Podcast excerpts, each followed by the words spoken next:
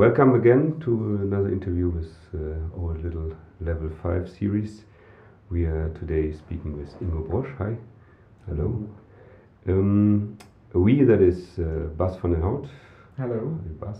And me, Olaf Winkler. And uh, Ingo, you are not a typical part of level 5 in the sense that you are more or less not a painter, not an architect, where we have a lot sculpture but you're an actor most of all. That's right. Uh, and maybe you can tell us a bit about this. You are doing theater as well as television, film, and so commercials. How did this happen, or where do you come from? Where are you headed? So I was born in um, Hagenburg, which is close to Hanover, and that's where I grew up.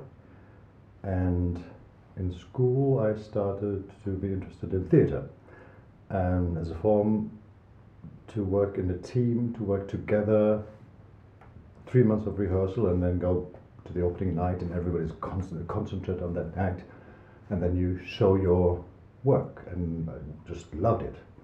And after school, I went to New York for a year to become an au pair, and I was lucky that my child had to go to day school, so I was all day off, and then I um, decided to do acting school there. That's where I started, and when I came back after the year, I started doing um, acting school in Hamburg. And I always loved to sing as well, so I did both acting and singing. And then afterwards, I went to theaters all over Germany and yeah, work, working as a theater actor, doing all the classical stuff, the musicals, the modern stuff. And um, yes, yeah, so then what comes mostly natural is that you start filming, and then I started like a TV career in Germany, and now I'm here in Belgium. How did you end up in Belgium then? Uh, my husband has a new had a new job three and a half years ago, um, and I decided, well, Belgium is a three uh, th three lingual um, country, so I was hoping there's a German theater as well, but then I found out it's only open and the area, so I they, I can't work here as an actor on theater because there are no only filming in English and French. And that's what I'm doing as well. But that means you're living in Brussels? Yes. But you're actually working almost not in Brussels? We're not talking about the pandemic situation, that's no, no, no. thing. But before that, you but were. Yes. Uh, my last opening night was in February 27th. I played Lazarus from the David Bowie musical, what he wrote before he died, and I was playing the lead role, singing all the David Bowie songs, and I was hoping for a great tour through Germany, and then for performances later, it was shut down. And yeah, I used to travel for the theater work uh, to Germany and the filming in Germany here, Paris, England. Yeah. And actually, in, in, in Germany, you, you were quite visible on television. Yeah. And uh, is that something that you are missing because now you are caught in Brussels, so to speak? No, because I like working. Yeah. Yes, being recognized sometimes it's nice, but it's it's not what am I, what I need. No. Mm. I need the stage, and that's mm. what I'm missing. So that's really a problem actually, because television, I think they find solutions for that right now. I don't know. Yeah, but, but the inter- theater uh, is even more difficult. Here in Brussels, I work mostly in English-speaking international productions, and there are none because of COVID. Yeah. So you have the French, and I, my French is not is good if you if they look for a, um, a foreigner who speaks a French role, that's possible. But all the rest, like the big stuff, no. Hmm. So what are you doing right now? Nothing. I can't do anything. Now I had like three offers, but they were all cancelled because I'm in Brussels. Mm. And if I go to Germany, I have to go two weeks in quarantine. Yeah. So you decided to have a studio here, and I think uh, for the listeners, um, if you look around, that uh, because you told me already that um, during your time, when was it that you decided to do art school in Keulen? Mm -hmm and that's why actually because I see uh, kind of a Morandi painting here in front of me. Um, maybe you can also tell a little bit about that, and I think yes. Um, so there was a time where I had a very very good commercial contract for for a year. I, I got a lot of money, so I did, wasn't depending on doing shitty theater or shit um, TV series. So I started. Uh, to just see what else I like to do. So I started with painting, drawing in the beginning, and then painting. And I did um, classes because I knew there's like something totally missing. Um, and then I was confronted with a situation I've never experienced before that when you have a canvas in front of you which is white, I have to do all the decisions Mhm. the motive, the colors, the subject. Is there a story I want to tell? Is there just some a copy of, a, of, an, of an object or something or a person?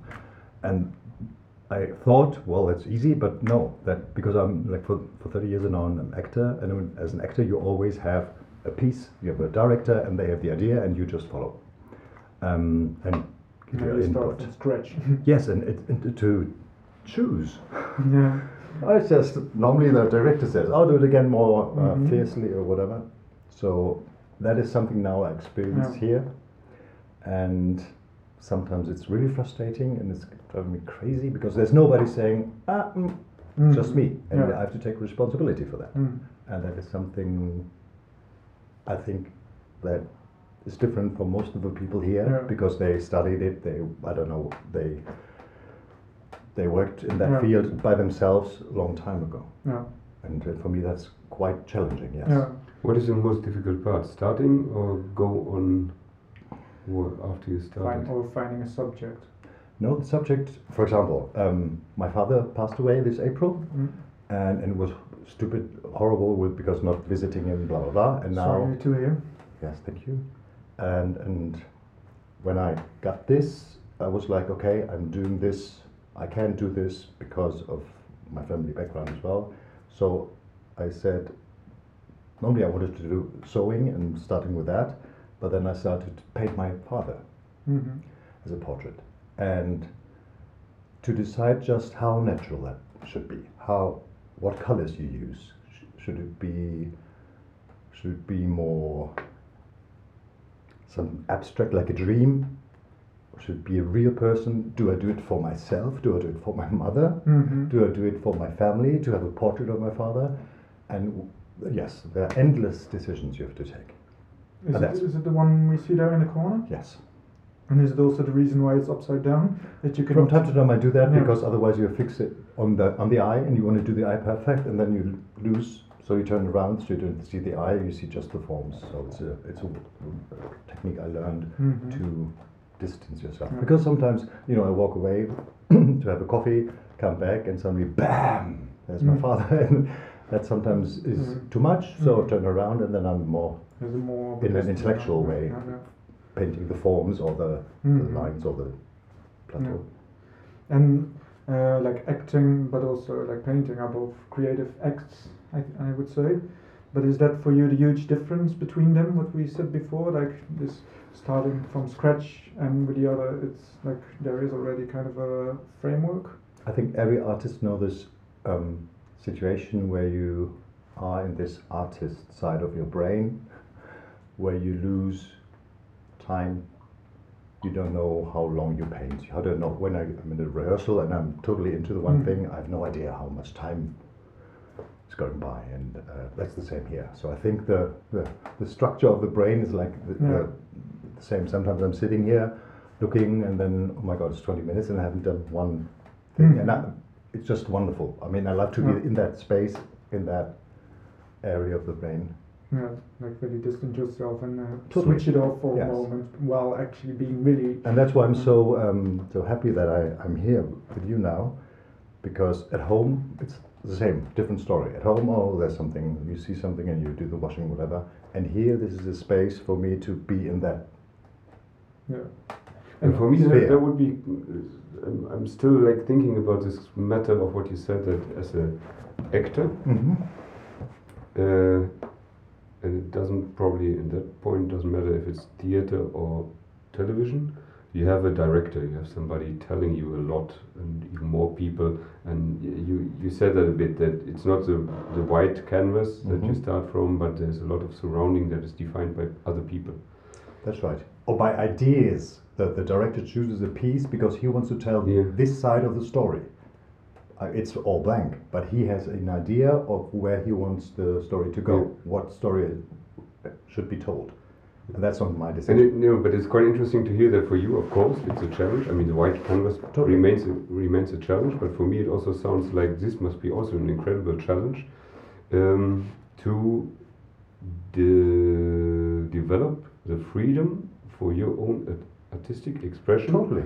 under the umbrella, which can be more than an umbrella, maybe also a cage of somebody else. Mm. That is, you are you are within a corridor. hmm How, how do you do that?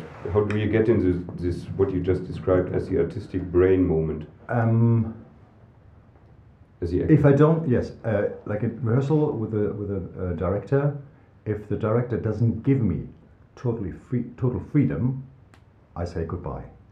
So you, you, it's not like a director says, "Oh, you go three steps there, then you turn around, lift your arm, and you scream and do this crying, whatever." No, it's more the um, dramaturgy we call it. Yeah. that you, for example, when you play Romeo and Juliet, that you don't, that you just don't do it, but you say, okay, today we focus only on Juliet. Juliet, all those struggles she has, being a woman at that area. So all the other things are not that important, but we want to really focus and put a spotlight on Julia's development. One can decide that. And when I understand it, why he wants it, the director, I still have total freedom doing what I want to do. And sometimes he says, mm, no. But if I understand what he wants and I like the, the idea, then I go with it, and it's actually freedom as well. But as you said, yes, there are Mm-hmm. walls around which Yeah. I can't decide. Sometimes I have to wear something. It's like I totally disagree. But then ha- we have to find a way that I feel com- still comfortable. Mm. But yeah, there, there are obstacles around me which I can't. Yeah. And it makes me think of uh, being when I, when I was in art school, and we uh, for a time in uh, the, the minor we had to work together with graphic designers, Mhm. and how they were so. Uh, then they get, got, got a task of uh, doing fine arts. Mhm. And Okay. They didn't get like Yeah. this is what you have to do. They were like, Yeah, but how? but, but what? yeah, yeah, yeah. And I think for me as a fine artist, if somebody frames me, I'm Yeah. like, then I feel completely Yes. blocked. So There- There's one example I might um, that explains the situation. I I'm really good with um, directing. I'm Mm. really good with um, telling people, oh, that putting them and help them, help them. But I'm totally bad with having an idea what story to be told to be I want to tell. Mm. So for this example, if I say, oh, I want to focus on Juliet, I would go like, yeah, why Juliet? Why not Romeo? Why? Hmm. So, but as a uh, director, you have to have a vision. Mhm. And the vision, I, I'm very fast and easy to jump on any other person's vision if I like it. But to uh, to explore a vision by myself is just something I don't know. I've never learned personality-wise. I don't know So you never thought about directing yourself? myself. No, directing a piece. Oh yeah, sure, sure. It was. Yeah. When it comes to that, um, um, because I'm, I'm really into literature, hmm because do you read a lot? Oh sure. Okay. No, because I was curious that uh, because I think the more that you read, the more um, your vision is expanding. And Oh totally. And so I was curious, like, if, if it, maybe if it influenced or not. Um, yeah, like for being a director, or that you have to have this vision. So, but you read a lot, and Yeah. okay, no, it's not really going anywhere. This question. But Yeah. but for, for example, the last piece I, I rehearsed um, eight weeks was Lazarus by David Bowie, and David Bowie wrote this piece knowing that he would die of cancer. So, and just a few months before he died, there was opening night, and nobody knew that he was dying. And the piece was about death, about somebody who can't die, but who wants to Mhm. die. And so when the op- when he died, actually everybody was like, "Oh my God, that's his way of dealing Yeah, with that." staged it all the way to. Uh, Yeah, but it, it's so intellectual what you Mhm. wrote. There's not one stupid uh, emotional bad scene. It's just like so intellectual. So he totally had a vision. I'm going to take this story, transform it into a piece, and make it intellectual. So this decision is like yeah. something amazing, and I'm I'm not capable, or I don't have this this energy to do it, or hmm or not the capability. I've no idea. Yeah, as, as I remember right, even his last video, it was Lazarus, I think. That's Lazarus. That's, yeah, yeah. that's my first song I sing. exactly, but I tell you. Even in the video, it's really like everything is so well thought through. So um, yeah, yeah, it's quite genius to How, how often did you play that? Four times. Because uh, I think we even talked about that quickly before, yesterday or so. This um, may sound really naive, but I've never played uh, any kind of Mm. theater, acting, whatever. Mhm.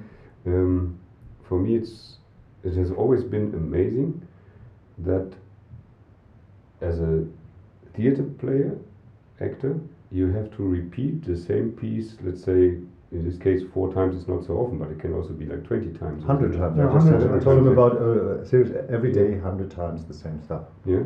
So that is really 500 strange. And um, and how do you motivate yourself again? Well, it's actually like a band playing different concerts everywhere, and it's more or less the same.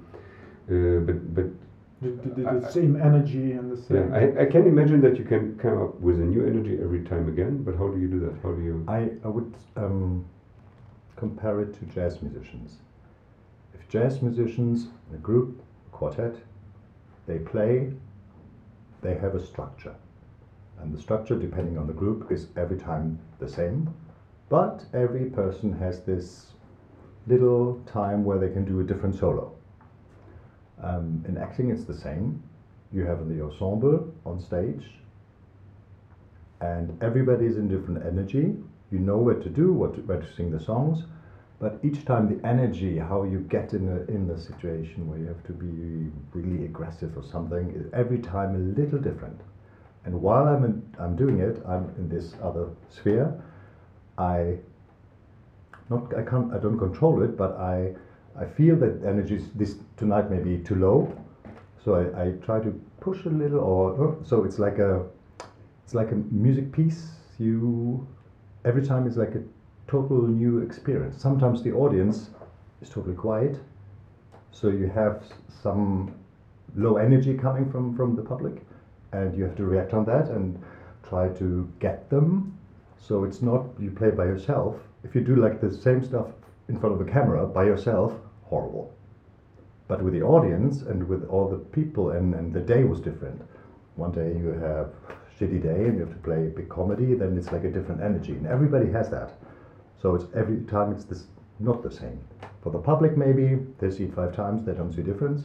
But I by myself, Mm. I feel totally, total Mm. difference. Am I right then that you prefer to stay and to be on stage instead of in front of the camera? That, that that's where the real uh, uh, It's, I think it's, the different thing is actually the rehearsal time. So when you rehearse six, eight weeks, you start with knowing nothing, just to play, you know your character, and then you learn what he wants to tell, then or she, or and then you have your ensemble, and then you're working, then you're really, you think you have it, and then you lose it totally, and you're totally frustrated. So in this eight weeks, it's like a fight with yourself, and if, if it all goes well, you have this product you like and you Mhm. want to play. In filming, I learn my text, I have the scene, I go on set, some instructions, you film it, done. hmm Yeah, but that's exactly the point that would have been the logical question, anyways, because it's not like you describe it. It's not done. It's it can be repeated five times, ten times. I don't know how but often. not six weeks, and you don't rehearse. Yeah, yeah, no, but, but that's what I mean. Exactly the difference between doing it every day, and I can entirely understand the, the, the matter of energy which is in the space, and Mhm. also between the actors and between the public and the actors Totally. and so on. Entirely understand. But I've been uh, just like these, what you call it, comparsas. Somebody, yeah, like The these, extras. these people that get 10 euros for running around there for in, somewhere in the background. I did it once or twice. Um, I'd love to see that. You I won't see him. You won't see him. Maybe. I had a, I had a, a fencing mask on, so you can Ah. hardly see me. Anyway, but um, That's the reason. so this repetition all the time. No, but but the repetition in front of the camera is something. That's what I mean, There's, there's a there's a reason for that because when you do it one time, sometimes it's oh the camera was. Mm. Sometimes it's the light. Sometimes the your colleague stepped in the frame and it doesn't work. But most of the time it's you do something, and the director says, mm, Ingo, that was good, but try a little more this. You as an extra, you, you see not, No, no, not the difference. But I'm. I'm, I'm totally working in that time. So when I do it five times, I don't do five times the same. It's Yeah. every time a total different energy. I'm, I'm, I mean something else. Okay, I- what I mean is exactly this what you're describing, Mhm. but with different means or ends. in theater, Mhm. you feel, I could imagine, Mhm. the new energy Mhm. every evening or every week or Mhm. how often you play it. Mhm. And that's quite, that would totally be interesting for me to do that also. Because like it's always this interaction with um, but that also means that a day can be bad, Mhm. but it can also have its qualities, even though it doesn't work out well. Yes. Acting on theater Oh, can yeah. be totally fascinating if it's not perfect. Mhm. The idea of television is, depending a bit on the production, Mhm. That you are repeating to get it perfectly I know what you done. mean. Mhm. And this idea of having it I know what you perfect would always annoy me a tiny bit. Mhm. You, you know, I like this if it's not perfect, but then some other energy is in there. That's I. Film is looking for perfectness in that. The That jazz make me.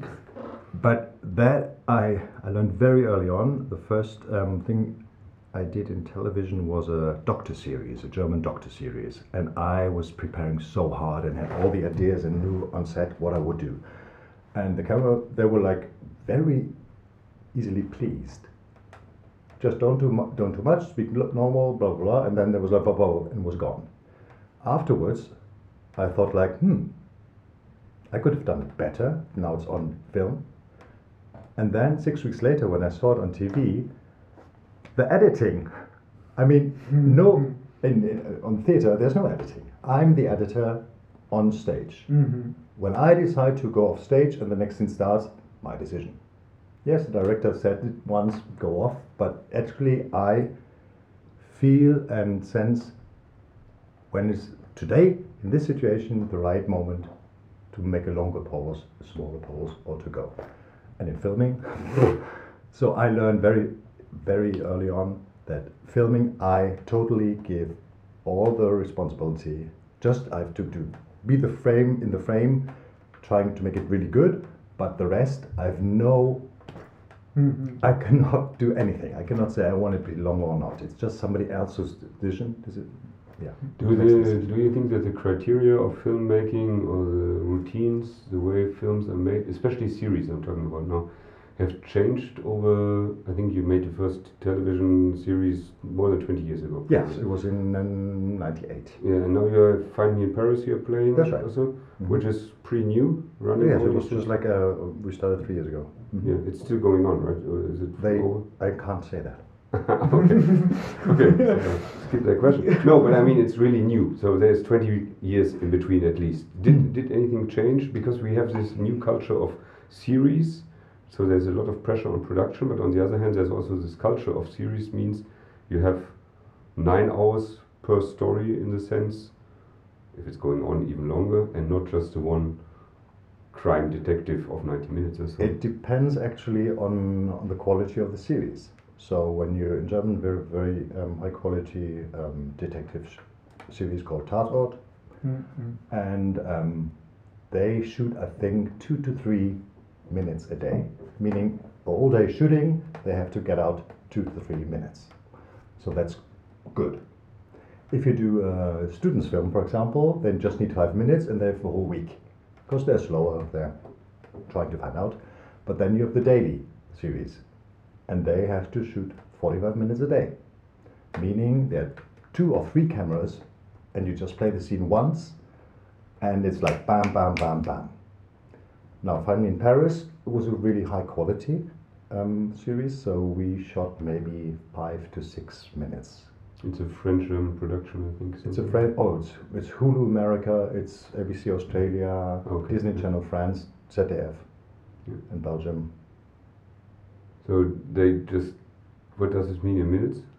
In minutes, five minutes Five minutes a a day. day. Yes. Yeah.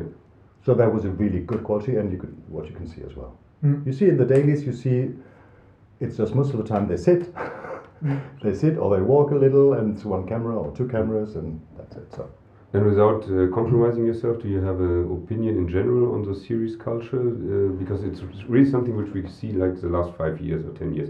It's this Netflix following up.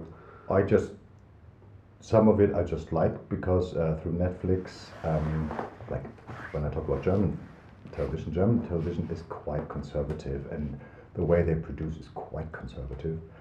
compared to Netflix or different countries. And on Netflix now, the German telev- or the German productions they have a field where they can be freer, where they don't have to make 45 minutes or 90 minutes plus the commercials. You just they can just do what they want, and that gave a lot of freedom, I think. All in all, I still prefer art house theater, uh, art house cinema. Yeah. I understand that. And um, because you said before also you were singing in Mhm. the past. Yeah. Um, and where this came in, or is it, or you do also? I, I started. I started um, with my grandmother. There she is. um, when I was 14, singing in the church choir, and when I went to acting school, I right away um, inscribed into voice uh, voice teacher uh, voice classes as well. So during my um, acting studies, I did major um, acting, but because I was singing quite well, they said I, we give you all the um, um, singing lessons on top of it, Mhm. and so I always did both.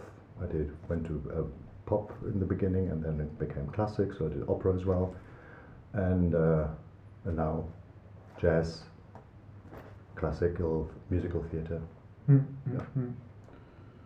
And now that you are caught in the pandemic, as we all are more or less, I'm cut off my energy.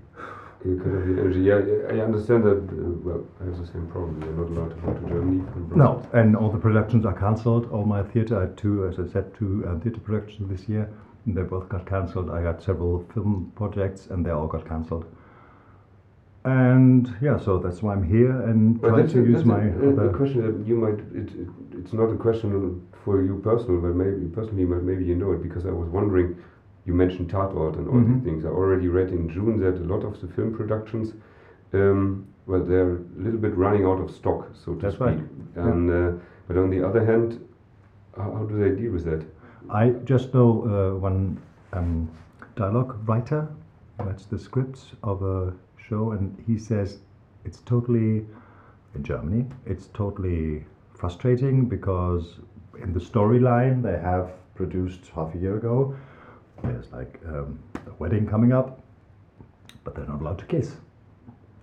So you have to find, a, and they say masks are totally no go. Nobody wants That's to see what I any. wanted to know. No, nobody Because- wants to see anything to any any masks on the screen.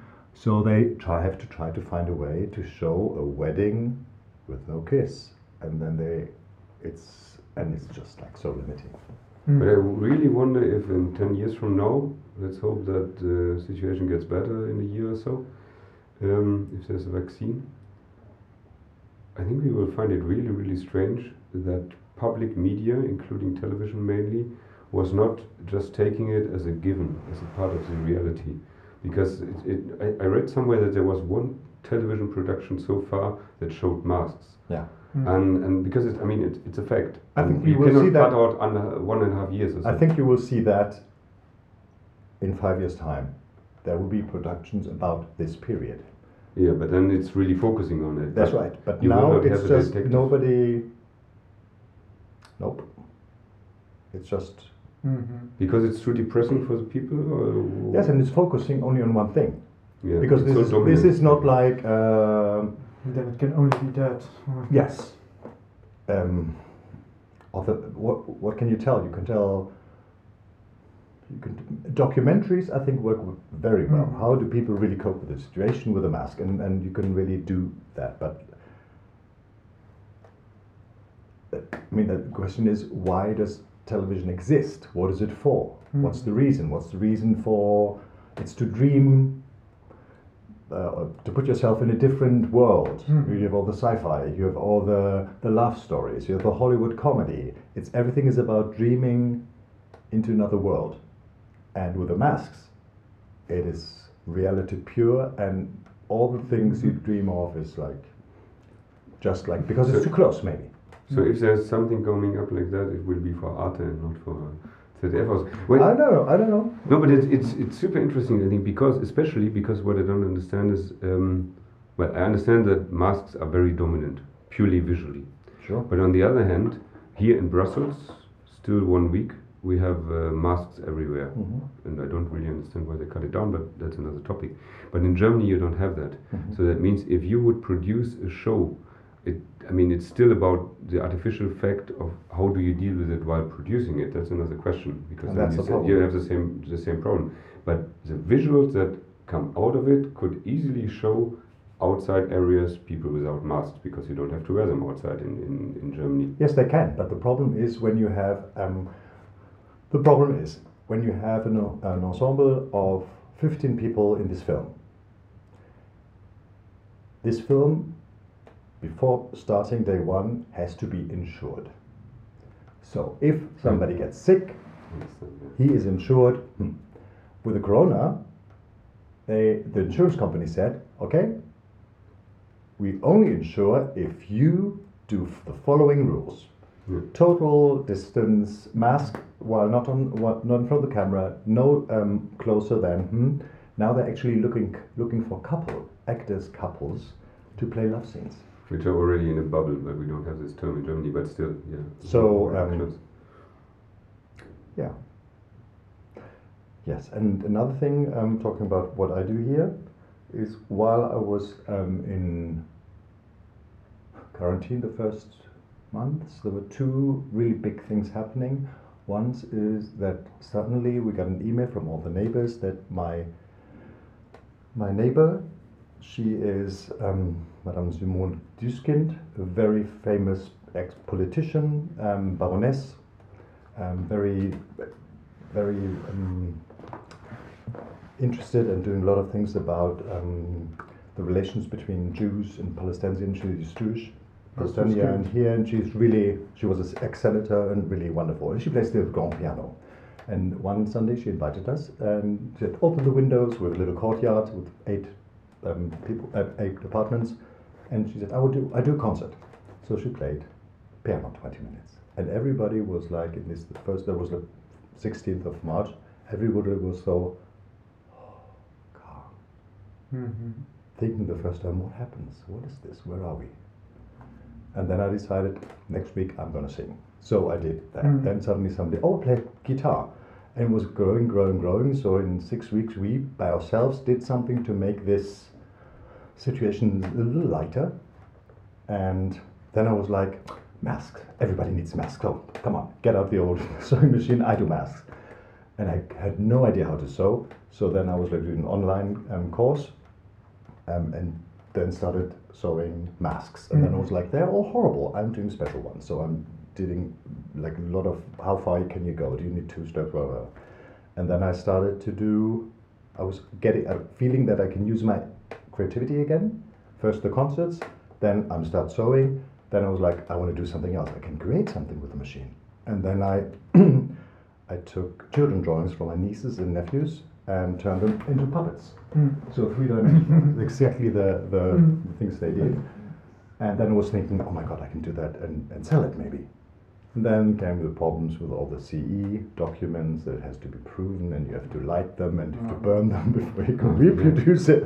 So I was like, oh my god, this is so fucking stupid. I would like to have one of them. Yeah. Mm. And uh, so then I was like, but then I was in the mood of, I can use my creativity to something else. So then I did trousers, then I did, I got more, more tissues and more things, and then I found the painting again. And Mm. so I'm really, really happy that that had a good outcome in a sense. And how would you explain yourself? Like, because you do many uh, different things. Mm-hmm. Would you say it's curiosity or impatience?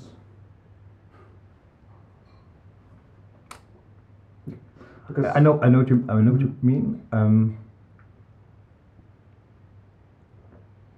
huh. I, I, I, no, I think it's curiosity. Mhm. I found something which I never expected. I, I mean, the painting. that- This is like for 15 years. I'm like doing that. Um, but all the other stuff and, and creating objects, creating suddenly had the idea. I would like people to tell me their stories. What is like the most, well, the most emotional situation you had that um, gave a purpose to your life, or something like really a, a meeting with a person, Mhm. or with and tell their stories, and to take that story and put it into an object. Mm-hmm. So that was my, my idea, or still is my idea, and I'm working on that because I, I can do that. I can do that. I can I knit. I uh, whatever, and storytelling was always my job. I'm a storyteller. I mean, I read a story and I love to tell you, as you might notice, I love to talk about that, and I'm really enthusiastic. But I can't invent stories. Mm-hmm. But if somebody gives me their story, Mm-hmm. I have thousand ideas how to develop that and how to concentrate Yeah. it and form Yeah, it. it's actually funny. Like it's also what the director does. Like you, you need some input, and from there. Somehow, yes. Somehow, yes. But I find it very. Um, I have respect for like like this patience of like getting to these tutorials. Oh, yeah, this, love- this uh, yeah, and also with the painting because it's it's quite. Uh, because how long did you do art school? How long was it? uh, Uh, in total, three months. Hmm, yeah. Oh, because when, it, especially with this kind of painting, it, it, it it's a, it's a really slow pro- process. Yes, that was So- really slow because it was oil. Yeah. Now I started again with acryl, which I hate. It's- mm, Mm. It's funny because you really seem to be very energetic and you can hardly Yeah. sit still, and then to do stuff like that, it's it's funny. So you It's challenging as well. you you Mhm. seems to be that that you are able to calm down and then concentrate on totally. something. For, for Do you see this as something meditative? This Totally. painting, for instance? That's what I, I. I don't know if you ever heard of Betty Edwards. Betty Edwards was a teacher, um, I think in the 80s, children's art teacher. And she found out while teaching that the child at a certain age, mostly when they start writing, that they stop progressing in painting. Because she found out, she talked with um, neurologists and all that, that for writing you need symbols. And when you read, you need symbols. So the eye changes of watching, but looking for symbols. And they're trained. And for that reason, at a certain point, they can't draw anymore. So when she said, draw this, and then draw a bottle, she says, yeah, but don't you see there's a little, there's a line here, and this is not, it's three dimensional, so there's a line here and there.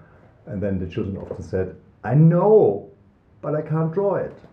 Mhm. So, and then she was um, doing or telling or experiencing with this side of brains, and she said the symbols and all that is in one side of the of the brain, and the seeing, the real seeing, is in a different one. Mm. And in this art or this natural seeing of things, there is no time because the time is in the symbol Mhm. section as well. So to learn, and so that, that means that if you're like really focused, if you play piano, if you on stage, if you if you work on your architectural work or on your art, you lose the time Mm. because you're in a different mindset. Yeah, I really like this uh, idea what you just explained because uh, before the practice I'm doing right now, I was also drawing, but then also really uh, uh, detailed. And the practice I'm doing now, I see it as writing with uh, objects, and I don't do any drawing anymore. So it's, Mhm. it's yeah, it's funny. I, I would like to know more about this. It's really it's fascinating. yeah, yeah, yeah. Yeah, it's, it's quite interesting. I, I used to teach drawing a bit, and that was exactly the main step for most of uh, the students. Yeah, that uh, they, they think they know what they want to draw. That's right. If you draw an eye, you know it's like nah, nah, nah, and then you don't see it. There's no. hmm. hmm Is that something which can be uniting these different art disciplines? What do you mean?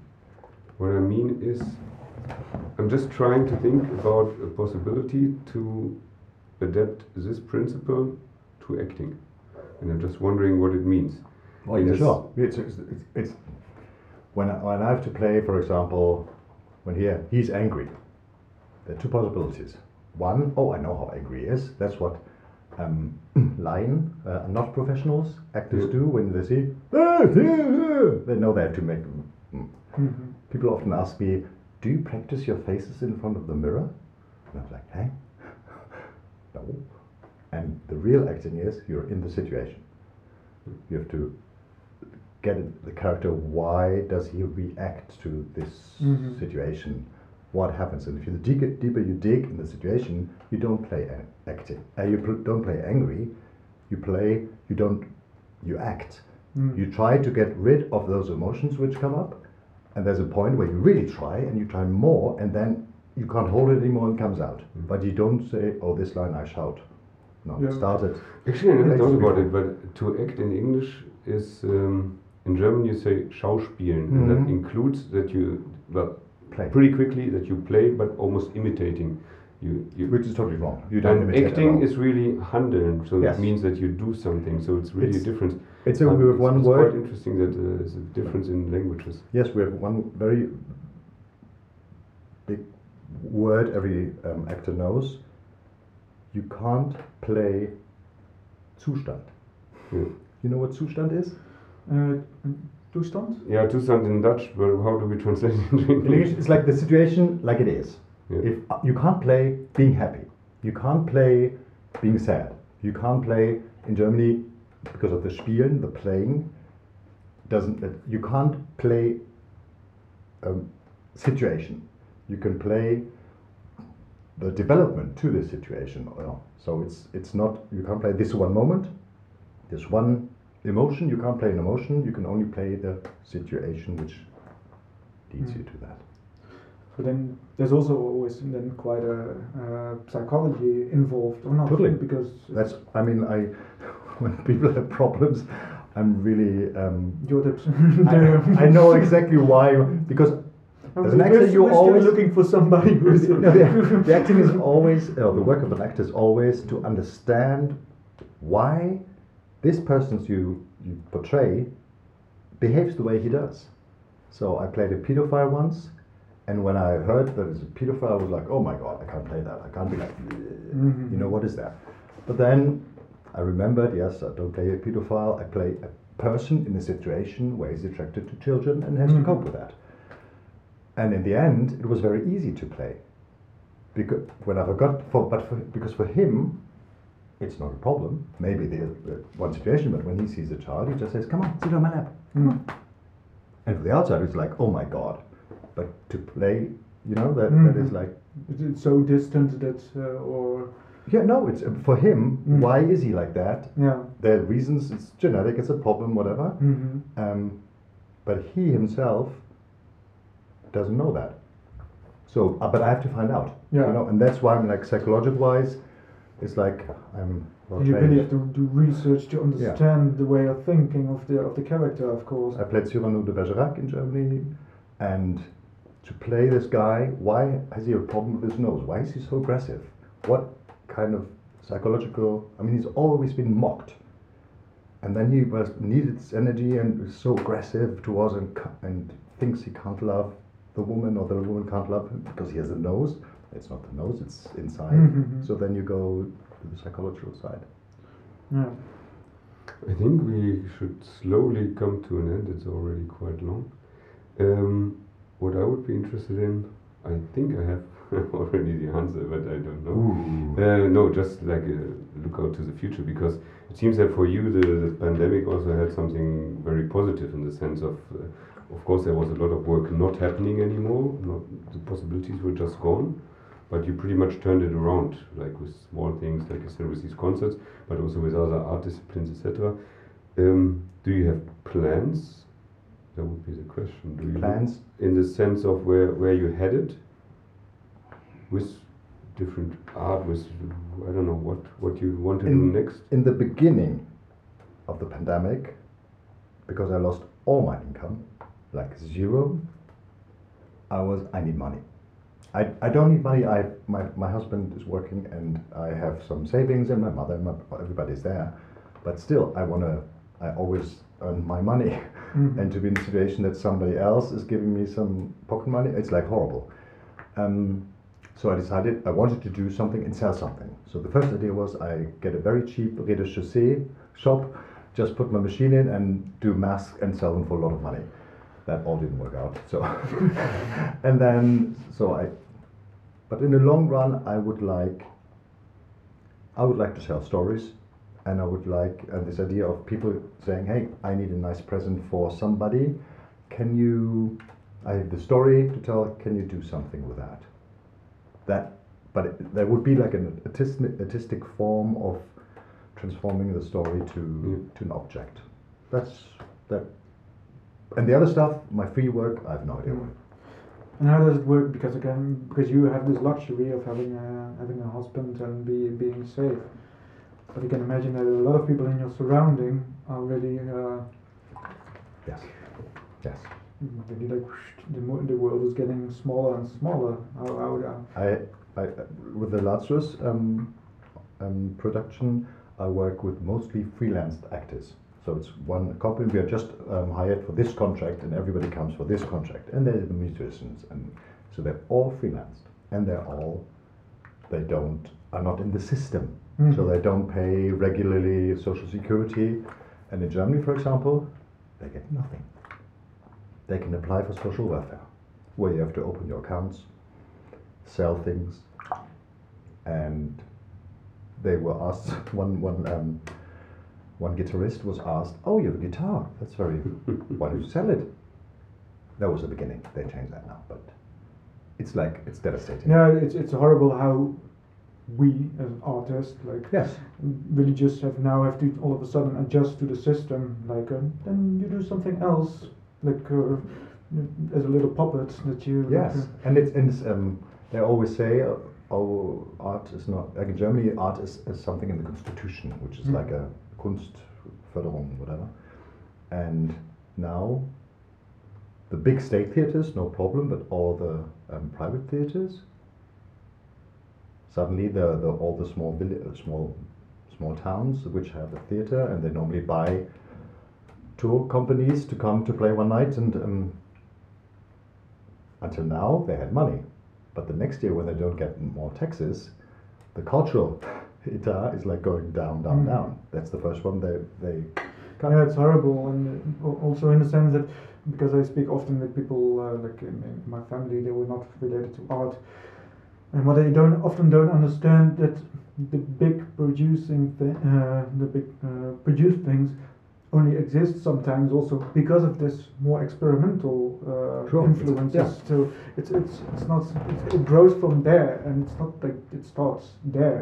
And that's something sometimes something that is misunderstood that these two worlds really need each other, like for the more experimental until like the top produced Hmm. films. It's we are somehow like clowns in a uh, with the king. You know, they're they're nice and they laugh about it, and yes, you miss them when they're not gone, or when they're gone. But the real worth to calm to calm the society down, to give new ideas, to to tell stories which might change something, and, and to give music. I mean, we all know what music does to us, and suddenly all these musicians are Well, you should have been a football player. It would have been easy. There's things that are supported I, I and others that are less. uh, I tried as well, and now I've a scar. I've a scar on my Doesn't knee. yeah, okay. yeah um, I would like to leave it like that. Cool. Thank you for the interview. Thank you for Yeah, uh, Ingo, thank you opening very up. much. Very nice. We will be uh, curious to see what else you are producing and I'll what see. kind of I'll stories. Okay. Okay.